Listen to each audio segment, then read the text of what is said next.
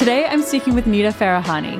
Nita is a professor of law and philosophy at Duke Law School and the author of The Battle for Your Brain Defending Your Right to Think Freely in the Age of Neurotechnology. Thanks so much for coming on the podcast, Nita. Thanks for having me. The potential of neural interfaces. You don't even have to think up, down, left, right. I mean, and and, and right now, if we have become so used to the interfaces we use, like a keyboard or a mouse, that we're used to not thinking like I'm going to move my finger left and I'm going to move my finger right. But really, what we've done is we've added friction between us and operating a device, right? Which is there's some intermediary that you have to use brain power to operate. You have to use your brain to have your finger move left and right. And just think about the time that you lose there, too but it's also unnatural, right? I mean, we've learned it, so it's become more natural, but it's not the way, like, think about right now, you know, you whoever's listening can't see me, but I'm moving my hands in the way that I normally do when I'm expressing a thought.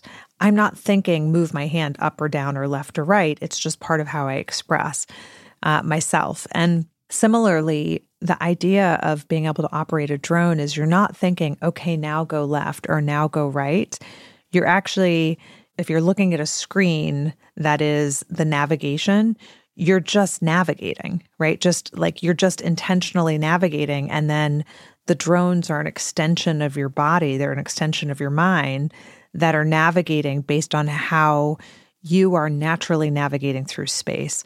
And that's the difference between neural interfaces. It's meant to be a much more natural and seamless way of interacting with the world and with other objects that become extensions of our minds rather than the more direct connection that we have right now with our body. It, it's forging a connection with external technology without the kinds of intermediaries that we're used to, which, if you kind of step back and look at them, they're a little weird. Like it's a little weird that you move your hand around to actually try to navigate through a space. Or if you're in virtual reality, it's weird that you have to be using a joystick to move, right? You should just be able to think about moving naturally. Totally. Yeah, that really, really helped me. I don't know if this works, but another analogy I'm thinking of is like, um, yeah, like I've like now got muscle memory for my keyboard. I like know that the L is on the right and the A is on the left. And not only will it remove the fact that I like had to learn to type, but it in theory could also remove something like the fact that I'm used to having to translate whatever kinds of thoughts I have that are both verbal and visual into linear sentences created on a Word doc where I like edit in a certain way. And I don't know, I can't backspace as quickly as I want to, or I have to like switch to my mouse. It's, yeah, I guess a mix of like physical kind of hand eye coordination and also just like something like the, the way of thinking. Yeah. So we've learned a way of expressing ourselves through like chokeholds, right? Right. But we have become accustomed to those chokeholds. And so it's like as it's as if it's natural. And in many ways it is for us because that's what we've learned. That's how we've wired our brains. Neural interface imagines a new world where rather than having the chokehold, you know, you are operating more like one with the devices that you're operating, and you're operating without the chokeholds in between you know, there's still going to be limitations on being able to have like a full throttled thought expressed through another medium, right? I mean, the we have limitations of language right now of how we communicate. And so you can hear my words, but you can't also see the visual images in my mind that go with those words. You can't um, feel the feelings that I am feeling along with the words that I'm saying. You can pick some of that up from you know the tenor of my voice or pieces like that but, but you're not getting all of it. Um, and even when you're interacting with a swarm of drones or you know there's still these limitations. But i think people dream of a world in which brain to brain communication might enable sending across to another person a more full throttled thought than we currently have. I don't know of any technology that does that yet right? I don't know of anything that actually like captures it. And part of it is i don't think that i don't think anybody has figured out how to decode those multiple layers of thought from cognition to metacognition to the like full embodiment of thought. But you know i think it's neat to think about that, right? Which is the, the possibility of actually getting to that level of communication with one another. Hacking neural interfaces. There was a patient who was suffering from really severe depression to the point where uh, she described herself as being terminally ill, like she was at the end of her life. And every different kind of treatment had failed for her. And finally, she agreed with her physicians to have electrodes implanted into her brain. And those electrodes were able to trace the specific neuronal firing patterns in her brain when she was experiencing the most severe symptoms of depression. And then we're able to, after tracing those, every time that, you know, you would have activation of those signals, basically interrupt those signals.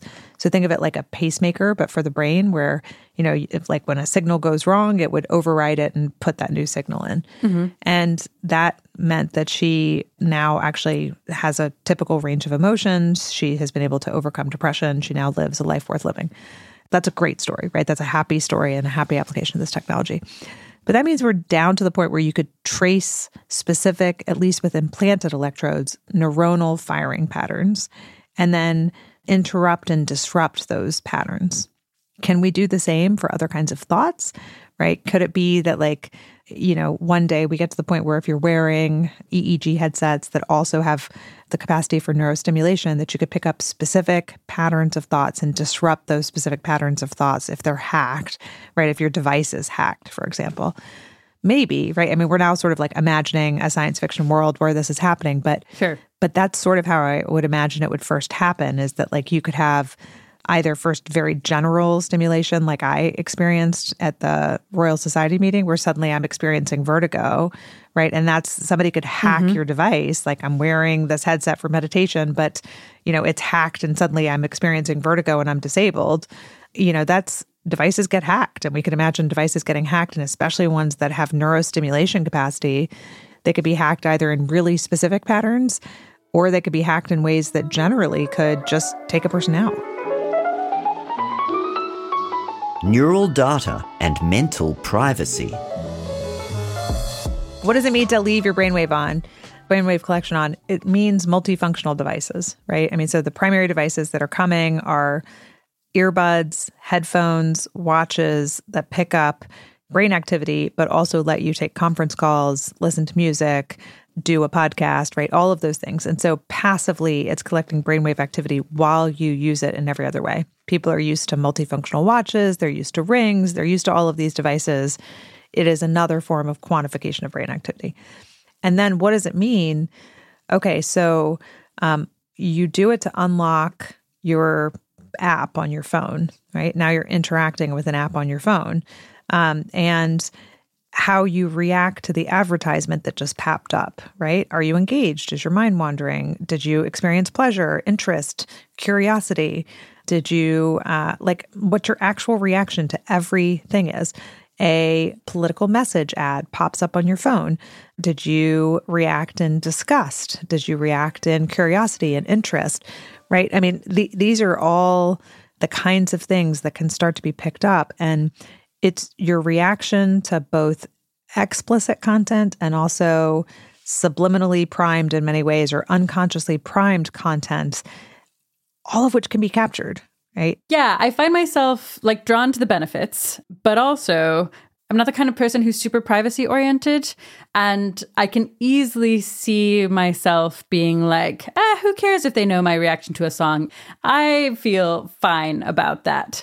But then I guess, yeah, I can just really easily imagine the slippery slope where um, the technology keeps getting better and better and um, it picks up more complex thoughts. And also, I'm not even kind of correctly thinking about all the ways this data could be used. I'm probably imagining these kind of benign cases, but actually, uh, there are probably a hundred different uses that I'm not even thinking of, and some of them might actually bother me. Um, some of them might be totally fine. Sure, sure, right. And some people, and you're right, which is a lot of people are not that worried about their privacy in general, and so they may react to this and say like, "Oh, that's fine. Like maybe I'm just going to get much better advertisement," and that's okay if people choose that. If they're okay with giving up their mental privacy, that's fine. I'm fine with people making choices that are informed choices and deciding to do whatever they will do.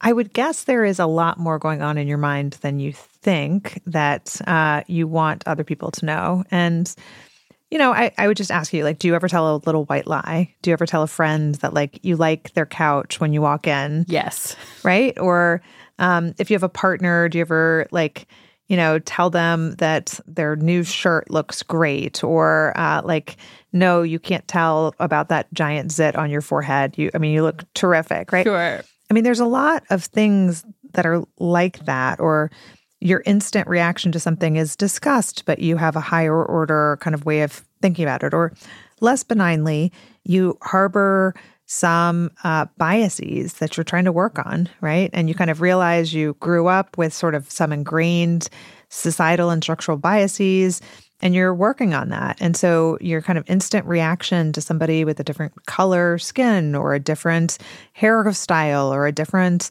you know, whatever, like pick your bias is one that you're not proud of and you work, you know, you you recognize it, you sense it in yourself because that's something you're working on and your higher order cognitive processing kicks in and you think, "No, like that is not me. That is not who I want to be." But your brain would reveal it, right? Or you're figuring out your sexual orientation, you're figuring out your gender identity when you're much younger, and your reaction to advertisements or your reaction to stimuli around you gives you away well before you're ready to share that with the world.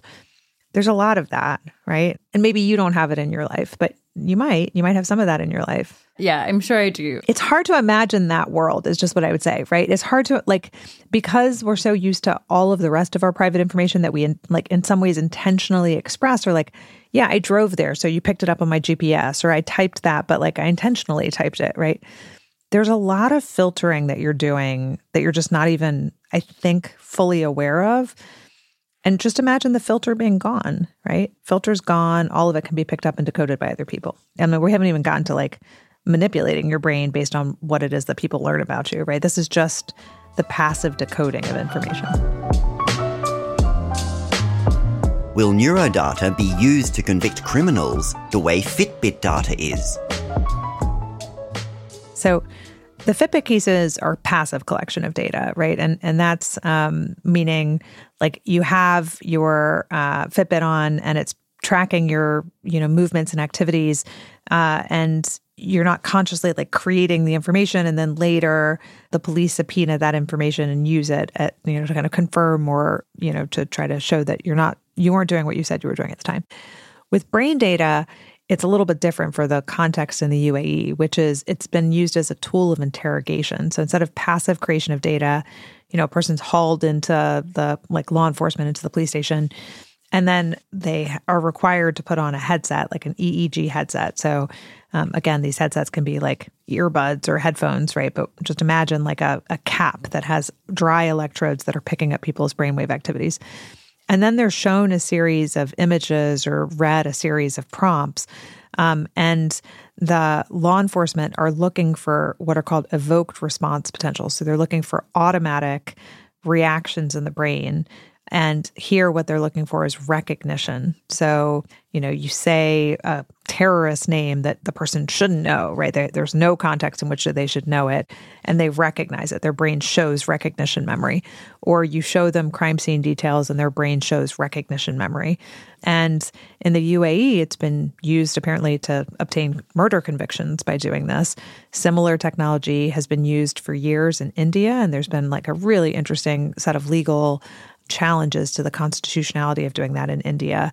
But, you know, in countries around the world, this technology apparently has already been used in a number of cases to obtain criminal convictions. So um, I have not gotten verification of this other case yet, but MIT Tech Review reported on this, and I reached out to the woman who made the comment about it at a conference. So apparently, a, a patient who suffers from epilepsy has implanted electrodes uh, in their brain. And this is not uncommon with some conditions like this that can either be used to control the epileptic seizures or detect them earlier, something like that. So this person had implanted electrodes. And I say that just because the data is being captured regularly all the time, right? If you have implanted electrodes, it's passively always collecting brain data. Right. And I think the person was accused of a crime and they sought their brain data from the company, so the defendant themselves rather than the government in this case, to try to show that they were having an epileptic seizure at the time, not that they were like violently assaulting somebody. And that would be the first case uh, of its kind if that turns out to be true.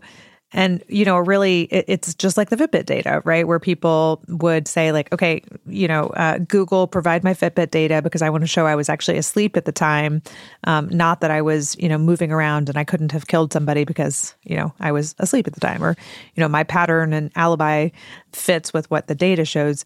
You know, the brain data is going to be a lot more compelling than the Fitbit data in those instances. And, right. Just like the person can ask for the data, so too can the government then subpoena from another, you know, a third party, the person who actually operates the device, that data as well. How companies might use neural data in the workplace. I wrote this scenario, a couple of scenarios in the in the book, right? Most of it is grounded in like here's exactly what's happening today. But I wanted to help people understand like how no matter what their frame of reference is, why it would be problematic. And mm-hmm. so, you know, I wanted to try to help people who are who really strongly believe in freedom of contract in the workplace, right? So kind of the staunchest libertarian who thinks, mm-hmm. okay, but the market will take care of itself. Why, in a mm-hmm. context like this, the market can't just take care of itself. And the kind of scenario that I painted in the book for that was imagine this you've got your employee who's wearing these earbuds to take their conference calls, do everything else, right? And there's asymmetry in information. That is, the employer can see what the person's brain is doing at any given time. But of course, the employee can't see what the employer's brain is doing at any given time. And so the employer calls the employee up and says, like, hey, uh, wanted to let you know that you did great last quarter. And so you're going to get a raise. And I'm delighted to let you know that you're going to get a 2% raise in salary. And the employee, their brain data shows that they are just thrilled. Like they're just like so happy, like, hooray, I'm getting a 2% raise. But they know better than to say, uh, oh, hooray. And, and, they know that that would give away their negotiating position right away. So they say, oh, you know, thanks so much. I um, I was actually hoping for a bigger raise. I was really hoping for 10%. And while that's happening, they're afraid, right? And you register that in the brainwave activity. And, you know, the employer says, okay, well, I'm going to think about it and I'll get back to you. Mm-hmm. And then they go and they look at the brain data and they see the person was overjoyed when they got the 2%. They're super fearful when they offer the 10%. And they have this additional asymmetry of knowledge, which really frustrates freedom of contract. And so it turns out the employer can easily handle the 20, the 10%. Like they've got the funds, their revenue really went up last quarter. They could have easily done it. But they have this information. They come back the next day and they say, So sorry, we can only afford 2%. And the person feels relieved, but still content. And the employer walks away having gained a significant advantage from what the brain data revealed. And that is to just help people understand that every conversation, right, your reaction to every piece of information can suddenly be gleaned. It's not just whether you're paying attention or your mind is wandering. It is your reaction to company level policy as it's flashed up and how you actually feel about it. It is working with other people in the company where your brain starts to synchronize with theirs because when people are working together, you start to see brainwave synchrony between them. And maybe you guys are planning for collective action, you know, to unionize against the company, but you see a bunch of brain waves that are synchronizing in ways that they shouldn't and you're able to triangulate that with all of the other information that you're surveilling them on and and you prevent them from doing so. So these are some of the dystopian things that my brain goes to. The risks of getting really deep into someone's brain. The more people who have brain computer interface technology as implanted neurotechnology the more that they need to have a better sense of like where am I and where do I end and where does the technology begin and how do I understand the interrelationship between me and the technology? I was talking to a researcher scientist recently who does a lot of work in deep brain stimulation and she was talking with me about her hearing loss and how she has started to wear hearing aids and that that's required her to sort of re-establish her sense of self in the world because her concept of hearing is fundamentally changed and so, even just trying to understand like what circumstances can she be in, what is she going to hear, how's she going to react, it's like required an updating of self and the sounds and input that she's getting are different than ordinary hearing that she had in the past. And we were talking about that in relationship to deep brain stimulation, where she sees patients who are suffering from, you know, intractable depression. They then have an implanted device. Um, and it takes about a year before they start to develop a sense of like, this is me, and that's the technology, and here's where I end, and here's where the technology begins. And here's me plus technology, like this new concept of self. And I think that idea. Like we we have to get to this place whether it's with implanted neurotechnology or wearable neurotechnology or just me and my mobile device to start to update human thinking about us in relationship to our technology and our concept of self as a relational self. Right, right. I can imagine it really hitting on questions of identity. Um, yeah. I guess there are um, the examples you're giving are of kind of regaining some types of function or having access to some kinds of emotions but it changes it changes self right and and i mean we talked earlier about hacking right i mean we could get into like the dark side of all of this but before we even do that right the risks it is how do people understand themselves? And, you know, one thing people have worried about a lot with these technologies is like a discontinuity of self. Like there's you, and then there's you after the implant, and maybe you after the implant is a fundamentally different person, or maybe accidentally, you know, it in the surgery, parts of like the empathetic you got damaged, and suddenly you are, you know, a violent killer or something like that. I mean, there's there's all those kinds of things that that might emerge but I think probably the most fundamental is that people have really grappled on is like how do you get informed consent truly for somebody to understand what does it mean to be a different person in relation to a technology that is implanted in your brain before and after? And how do you think about that future self and make decisions that are truly informed when you can't have any idea of what that actually is like? Right. What that future self will experience what their life will be like. How do you know if you want to become them. But I mean, but then there's all kinds of risks of hacking and, you know, Manchurian candidates and all kinds of things like that. But I mean, I think the more ordinary everyday challenges are are the broader conceptions around self. Yeah. Out of curiosity, can you take me into the dark side? Uh, what are some of those less likely but maybe scarier risks? Yeah, I'm happy to go there. Although I'll say this, which is Again, I treat, I mean, so, so I do a lot on the ethics of neurotechnology, and I am far more concerned from an ethical perspective about wide scale consumer based neurotechnology than I am about implanted neurotechnology. And the reasons that that are true are both a very different risk benefit calculus for the people who are currently part of the population who would receive implanted neurotechnology, but also because it's happening in a really tightly regulated space as opposed to consumer technology where there's almost no regulations and it's just the Wild West.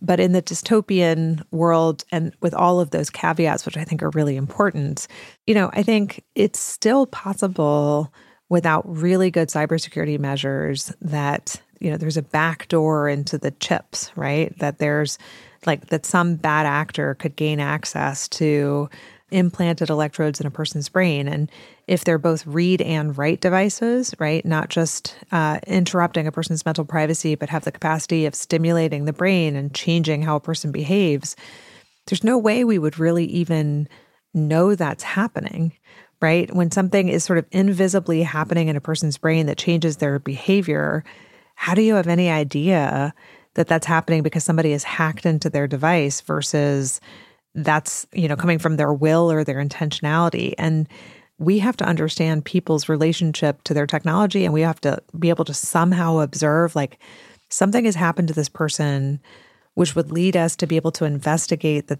something has happened to their device and somebody has gained access to it or interference with it or something like that you know, we're dealing with such small, tiny patient populations. It's not like the president of the United States has implanted neurotechnology where, you know, some foreign actor is going to say, like, it's worth it to hack into their device and turn them into the Manchurian candidate. But in the imagined sci fi world of what could go wrong, what could go wrong if this goes to scale and if Elon Musk really does get a brain computer interface device into every one of our brains, is that we'd have almost no idea that they'd been hacked, that the person had been hacked, and that their behavior is not their own.